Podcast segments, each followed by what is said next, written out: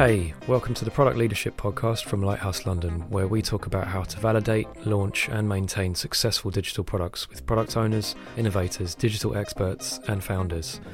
Lighthouse London are a digital design and product development team who spent the last 10 years helping people conceive, build, and steer digital products. You can find out more about us and more podcast episodes at wearelighthouse.com. Enjoy the show.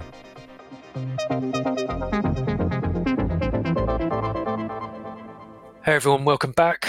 Uh, I'm pleased today to be joined by Jonathan Hollis from Mountside Ventures. Jonathan, welcome to the podcast. Thank you very much. Why don't we start with a background about you and Mountside for people listening? Sure. So we, we set up uh, Mountside with the purpose of making the fundraising process for startups and investors much more efficient. Um, so typically, founders might spend nine to 12 months on their fundraise. Investors are continually looking for, for deal flow. So we thought there's a number of ways that we can uh, do to actually make that process better for both the startup but also for the investors. Uh, and I set that up with a couple of colleagues from PwC. And prior to Mountside Ventures, uh, we set up PwC's early stage startup propositions over the last couple of years. Awesome, and um, and today I think we're going to be talk- talking about um, funding as a whole. You know, the the routes that people can go to to get funding, how how you guys might help, um, but a kind of broader picture of the um, of the funding world. Is that correct?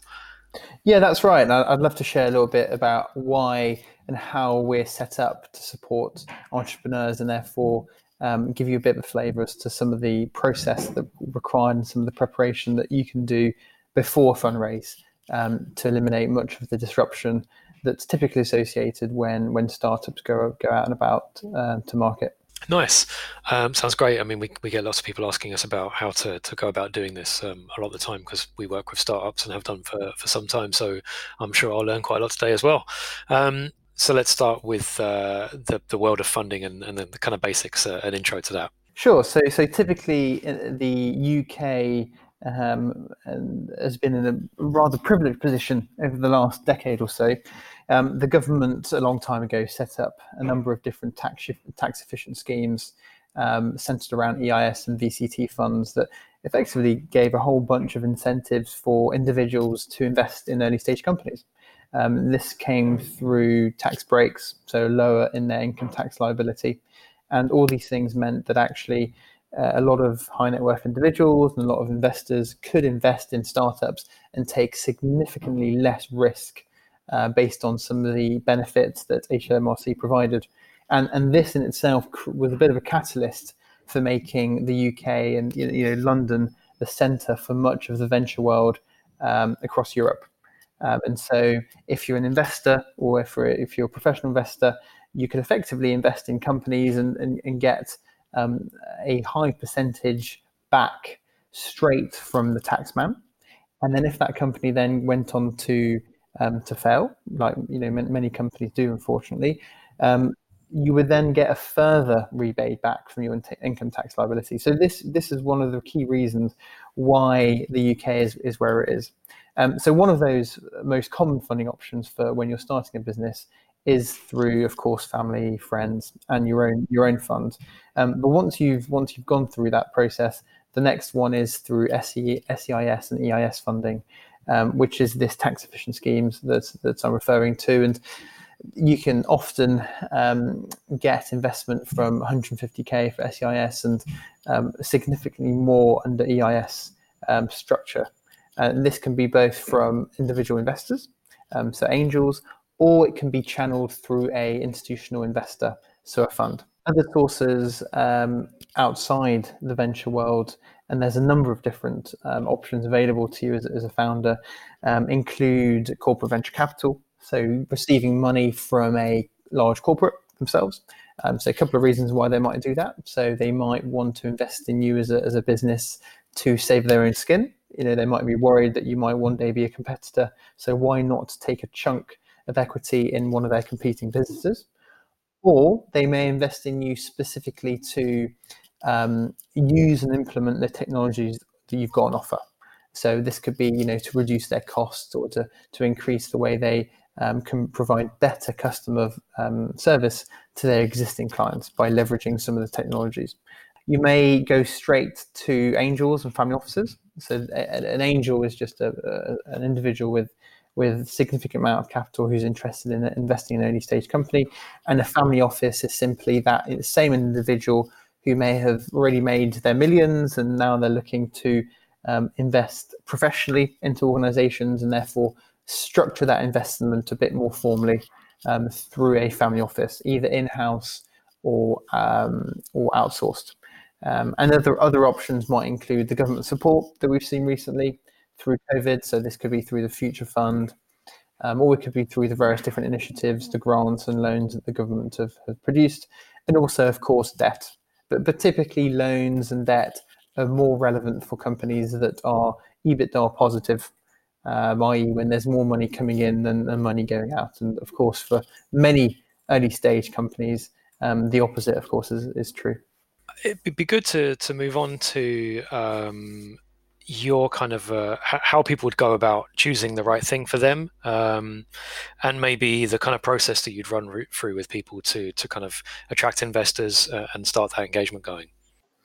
Yeah, absolutely. So if, um, companies might want to, you know, work with an advisor, but if, if they don't, that's absolutely fine. And there's a couple of things that um, you, if you're looking to raise now in the future, you can absolutely do to make your life a lot easier.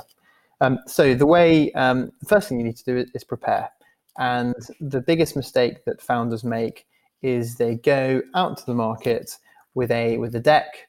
They haven't really thought about the possible questions that investors might ask such as you know what size of the market are you going after how how ready is your product do you have product market fit um, tell us a bit about your team tell us about your competitors and often the what slows down founders from actually receiving capital is having to answer these specific questions to different investors and that takes a considerable amount of time so the first thing you can do is prepare yourself with a very clear deck very clear model and a very clear business plan. So we, we quite like the business plan feels a bit like you're back at school doing your enterprise. So we, we quite like to call that the investor FAQ, i.e. the list of all the possible questions that, that investors may ask you.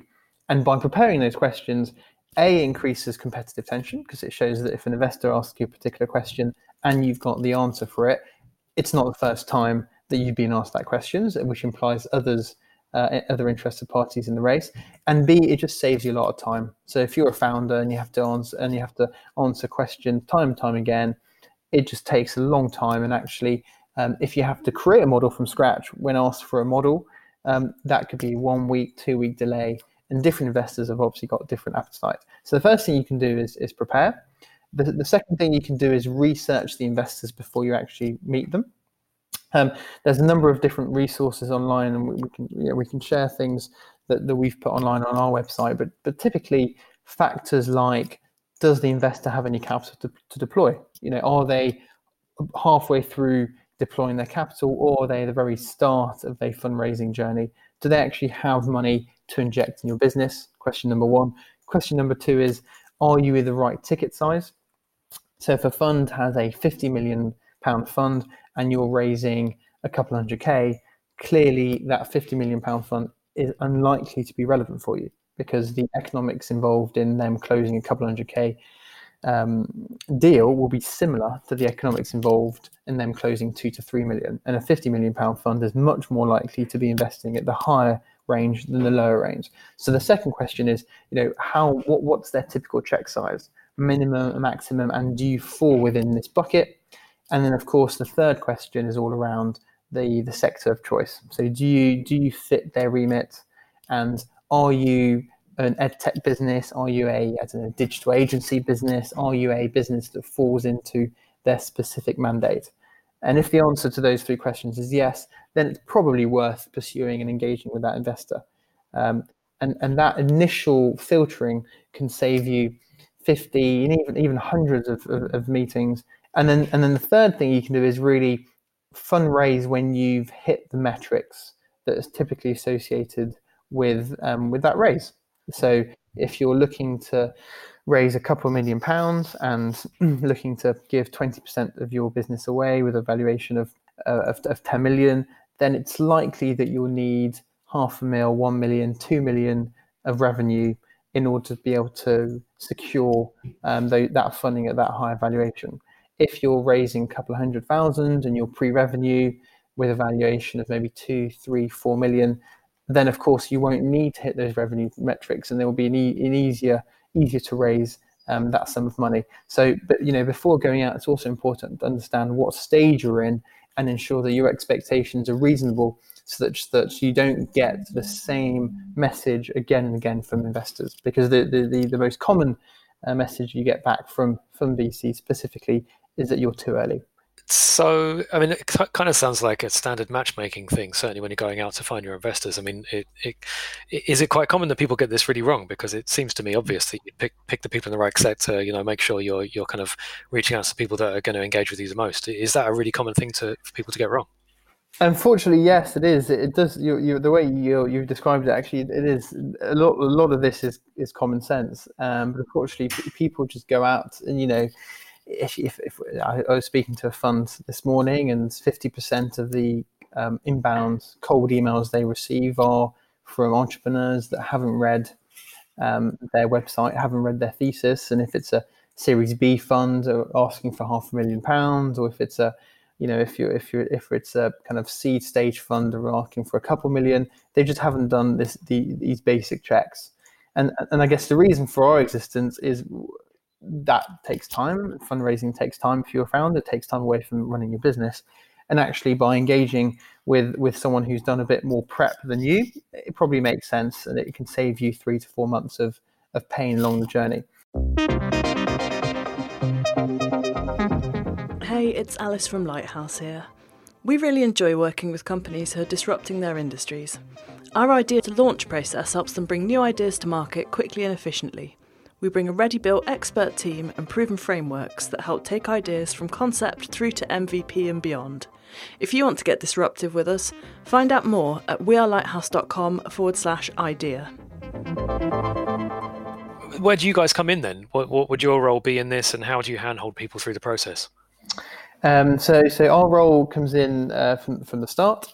Um, so there's a number of uh, you know one man bands out there that that just charge for the introduction. We're we're, we're believers that actually to provide a well-rounded service on on their on their fundraising journey, we want to cover um, as much ground as possible and really support them from the start of the fundraising process around um, supporting them with their documents, supporting them through um, their business plan, their, their pitch deck, their data room, their financial model, and actually equipping them with the tools and templates that that is relevant for their fund size. So helping them effectively get investor ready in a nutshell, all the way to introduce, introducing them to relevant investors who have capital to deploy, who are relevant for their own sector. And ultimately, and this is where a lot of the value um, that we get told from people that we've worked with come from, actually supporting them in negotiating um, the the term sheet at the end. Um, so we've seen a number of these term sheets from different investors, and actually we can be in a good position to say this is market standard, this isn't, and maybe have some of those more difficult conversations with the investor um, directly.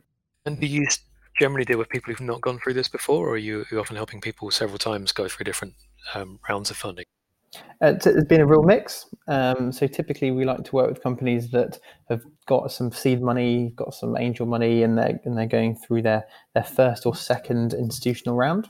They they can have they could have um, you know got maybe three four million pounds from a from a Series A investor and actually be looking for their for the next round of funding, and we can absolutely support them on that later round as well because there are some nu- nuances between different funds and actually between between the different funding rounds. Um, sometimes the, the founder gets lucky and the Series A investor, part of their job is to source them and find them a, a decent Series B investor. Um, but often, you know, there's other things on their minds, and they might have other portfolio companies that they need to work with. So we can come in and support support that um, that side of things.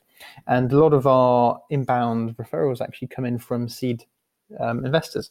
So a, a, seed investor might put in a, a million pounds into a company and they're looking to bring their company into the market and to raise a, bigger round. So they might introduce us um, to that particular startup, and then we would then um, support them on, on their next round of funding.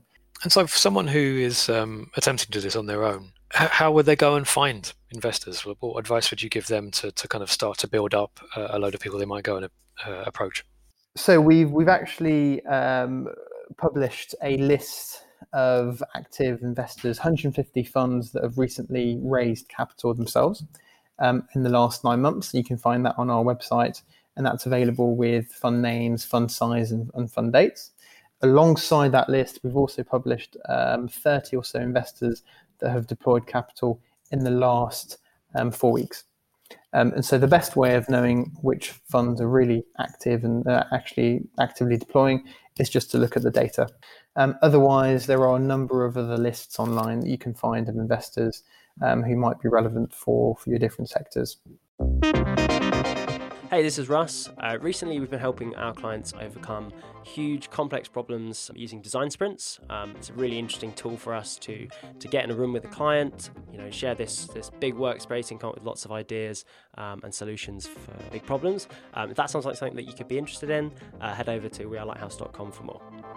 And so you mentioned government stuff as well. Like, how much do you know about that and how people would go around uh, uh approaching these government funds, or is that that not really the area that you get involved in? Yep. So, so government funding um, has been changing week by week, it seems, and the government is continually looking at ways of supporting um, additional early stage companies.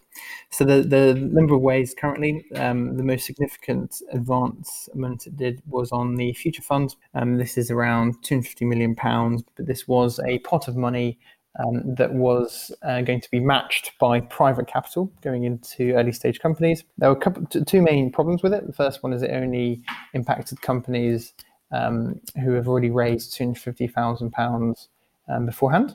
And then the second problem was that it didn't, it didn't impact the ones that um, were benefiting already from the uh, tax efficient schemes I mentioned at the start of the session.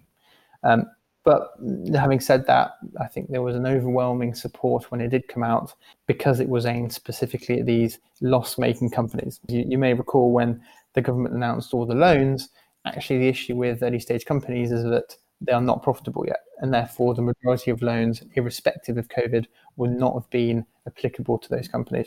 The second bucket are loans and, and grants, and there, I think there's a fifty thousand pound loan, there's a five thousand pound grant. These are fairly material if you're looking at growing, um, uh, and and if you're a scale up rather than a startup. So the, the government has done their bit. Um, you can argue that you know startups and early stage companies isn't the priority because the majority of people employed in the UK aren't um, from very early stage companies, and therefore the government had to prioritize the large corporates. But I think now it's come into more um, pressure from some of the startup lobby groups, and also probably a realization that many of the large corporates themselves were once startups, and actually a lot of the growth um, that's being driven from the economy down to some of these early stage technology companies. Yeah, I mean it, it's great great for everyone involved really because obviously there's a lot of um, cool stuff coming out of the UK. You know, we've we've always been pretty respected um, as a place where startups can grow and thrive. Um, so it is good to see the government doing stuff there. Exactly, and, and, and as I mentioned at the start, you know, the the UK we're, we're privileged in the sense that we're probably the only the only nation in Europe with such such great incentives. France and, and I know President Macron is now looking to follow the lead. He, you know, he announced a tourist visa a couple of years ago. Now he's looking at ways of supporting and incentivizing a structure much like the EIS and SEIS structures in the UK. But really, the government has done a lot for for companies through the grants, through R and D credits, through all of its different schemes. Yeah, yeah, we get our R and D credits every year. It's um, it's very helpful. Uh, it's all, all good stuff to be um, taken advantage of. Um, I didn't realize it was quite unique to the UK. I, I didn't realize that there was um, that, that wasn't common around the rest of um, Europe or, or the world. Yeah, I mean, you essentially get half of your money back when you invest in the startup through if you can afford it on your income tax liability, which is insane, really if you think about it. And, and some people are even talking about how they should increase that to 70, 80, 90%. Wow. Imagine investing, imagine if you're, you know, and this is for individuals that have, have got a considerable pot of money. You know, imagine an investment banker who's earning £300,000 a year and and that investment banker pays, you know, what I don't know, 150,000 in tax they can um, invest in a company and they can claim back a lot of that investment through a lower tax liability. And a lot of people are now lobbying the government to increase that to 80 to 90%, which means, in effect, that if you're putting in 200k into a company, you may, if successful, only actually be um, taking a hit on twenty thousand pounds. Yeah, yeah. I mean, it, it, means it's kind of a no-brainer, isn't it? Really. I mean, exactly, yeah. exactly. And it's this um, no-brainer that has driven um, the early stage um, funding market in the UK. Interesting. That's really cool. Um, I mean, you, you, mentioned coronavirus there, COVID. Uh, we are deep in the midst of it. Um, has that changed uh, the other aspect, you know, the, the kind of funding process or the, the appetite for um, investing in, in startups at the moment, do you think? Uh, yeah, it's been probably a mixed response. Um, so some funds were already very well prepared for remote investing. Um, some funds weren't, weren't at all. And so the ones who were who had already started investing on a remote basis, of course, were already were, were ready, were prepared. For the ones that preferred face to face meetings, that was very difficult. Um, I think the vast majority of um, investors, I would say, are still uh, quite cautious about injecting half a million, one million, two million, or more capital into a company they've never met face to face um, because there's you know an, an, element of human chemistry there and understanding really what the aspirations and ambitions of, of a founder. You, you, know, you speak to investors and you ask them what is the principal driver for investing in a company. Nine out of ten of them will say team, and and the team is the single biggest determinant of success and failure so you can imagine that things will i mean just as everyone else has had to adapt uh, you know it doesn't look like our working situation is going to change hugely in the next uh, weeks or months so I, am assuming they're going to have to get used to how they continue to do business and, um, and, and kind of overcome that Absolutely, which is why we shared the, the list of those funds that were active recently and also active from a funds perspective, because there, there are also a lot of funds that aren't going to be deploying capital in the next six months.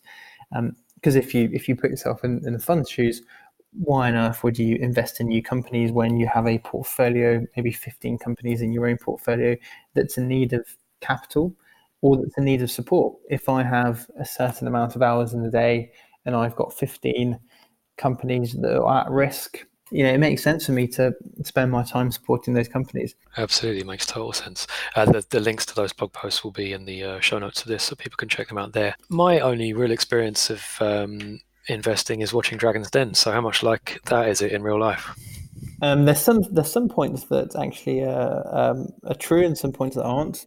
Uh, the points that are definitely true is the preparation bit I mentioned at the start, and the fact that you only get you know you only get one time to make a, a first impression. There's no second second chances. But the the negotiation that you see um, clearly is um, is I wouldn't say is um, is fictional, but actually the, the issue with it is they film, and we had a couple of uh, clients go through the process. You know, the, the filming might take an hour. Oh, I bet, yeah. Um, and they and they show three minutes. Hmm. Um, and so, in fact, if you saw the whole hour, maybe it might be a bit more realistic. I'm assuming that they don't have stacks of cash sitting around as well. Like the the footage they show is uh, glorifies it a little bit, but I'm sure the the full hour of a pitch and the Q and A resemble might resemble a lot of a lot of the meetings. But, but unfortunately, it's not good telly, is it?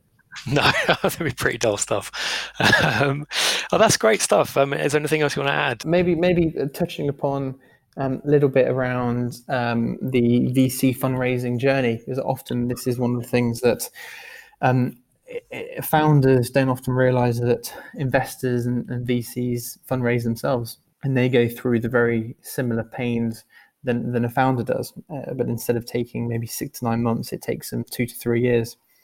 Um, and they have their own investors uh, to worry about. And so often the advice we give founders is to really understand um, the process from their point of view. And actually, that the partner and the, the manager and the director that you're speaking to has likely gone through a very similar process with their investors.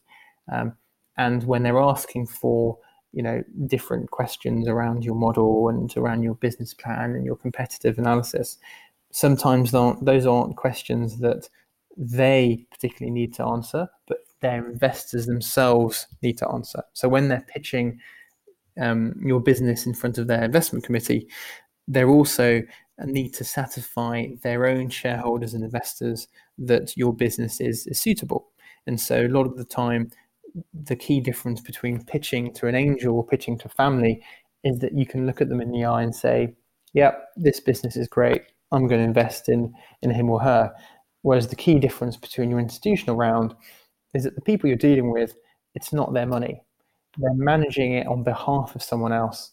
And so if you remember that whilst they're asking you all these um, complicated questions around your business and around your model, you know, why produce a five-year financial model? Who knows where you'll be, you know, in two years' time, let, let alone in one month's time. Often the answer lies behind the fact that they, they need to then pitch your business to their own team and then to their own investors. And that difference often explains a lot of the process that founders have to go through. Awesome stuff. Well, I think that's been really interesting. Um, I've certainly learned loads. Um, and now I'm pretty sure that I can put together a really good pitch for Lighthouse and make uh, several million pound for us. Um, Great. um, so, where can people find you online if they want to find out more about you and, and Mountside Ventures? Um, if they just Google Mountside Ventures, I'm sure they'll find us on um, on Google. We've got a bunch of resources. Uh, we've got lists, uh, VC lists are active. We've got some tips on pitching remotely. There's some um, resources on there whether to check um, if you're um, ready for an institutional round or not. And um, also, our latest article is also around how to structure your pitch deck. So before you pitch Lighthouse for those couple of million, it's worth figuring out how you want to what contents to put in your pitch deck. Well, nice one. Thanks so much for your time. Um, really good talk to you. And uh, yeah, cheers for everyone for listening. Speak to you again soon.